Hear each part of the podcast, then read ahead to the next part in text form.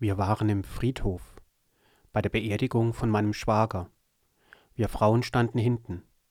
Mein Baby war an meinen Rücken gebunden.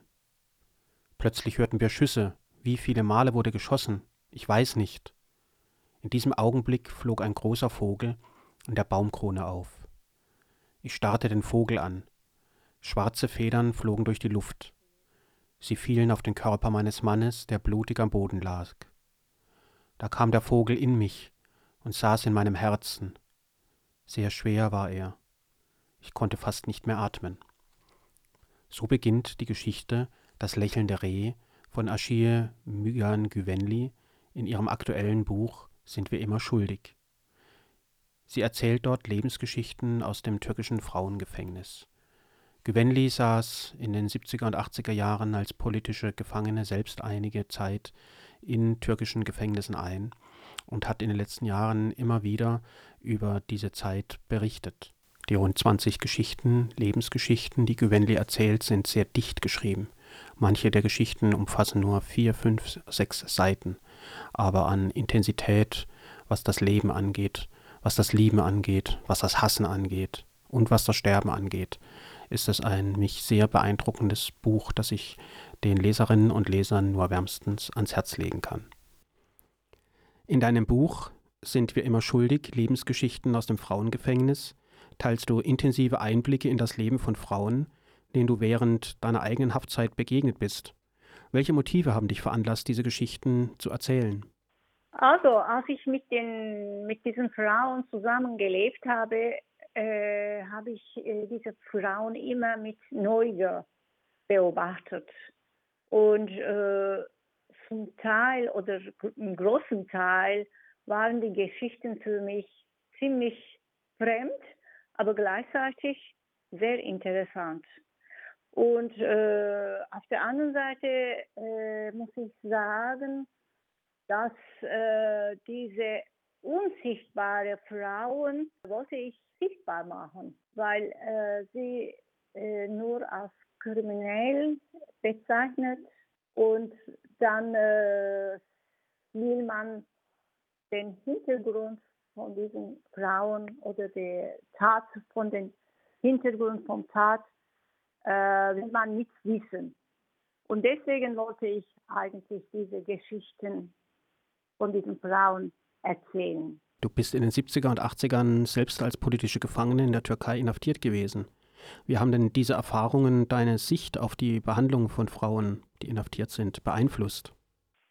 Vielleicht kann ich sagen, äh, einerseits äh, äh, habe ich die Schicht vom Volk äh, das erste Mal so nah erlebt weil Politik zu machen und äh, obwohl äh, wir das Politik für das Volk gemacht haben, so wahrnehmen ist anders, wenn man mit diesen Menschen zusammenlebt, als man Politik macht. Vor allem äh, im äh, Vorwort erwähne ich ja, äh, was der Staat ist. Die Wahrnehmung vom Staat ist ganz konkret für diese Frauen Polizei, sogar äh, wenn die Frauen vom äh, Land kommen, die Gendarmerie.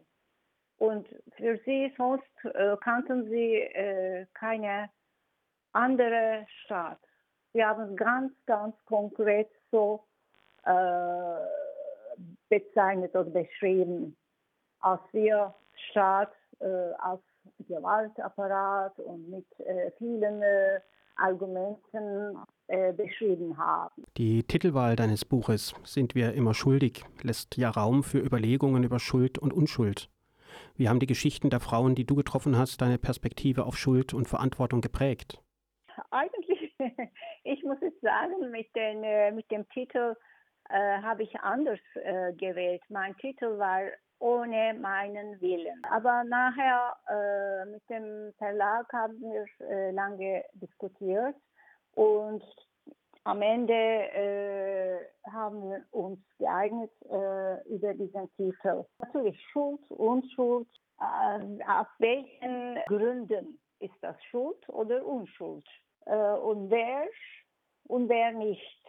alles diskutierbar. Wenn man so schaut, vielleicht passt der Titel äh, auf dem Buch. Äh, und die Frauen haben auch äh, im Gefängnis, diese Frauen immer gesagt, äh, sind wir immer wirklich schuldig? Sonst niemand. Immer wir haben sie es ge äh, gefragt.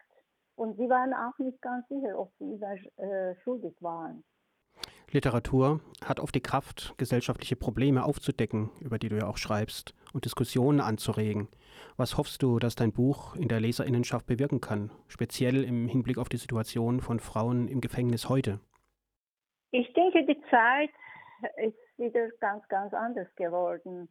70er, 80er Jahren in der Welt, auch in der Türkei, ganz anders gewesen. Aber ich glaube, es gibt immer noch die gleichen Probleme, die äh, aus gleichen Gründen, dass die Frauen immer noch im Gefängnis, Gefängnis sind.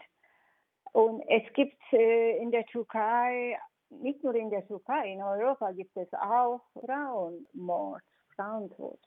Und wenn die Frauen sich anders verhalten, entweder müssen sie tot werden oder müssen sie töten. Vielen Dank, Ashir Güvenli, für das Interview. Danke euch auch. Wir haben mit Ashir Güvenli über ihr aktuelles Buch gesprochen. Ihr Buch Sind wir immer schuldig hat 103 Seiten. Es ist im Buchhandel für 17 Euro zu erhalten. Wir werden auf das Buch dann auch hier auf der Webseite von Radio Dreieckland entsprechend verlinken.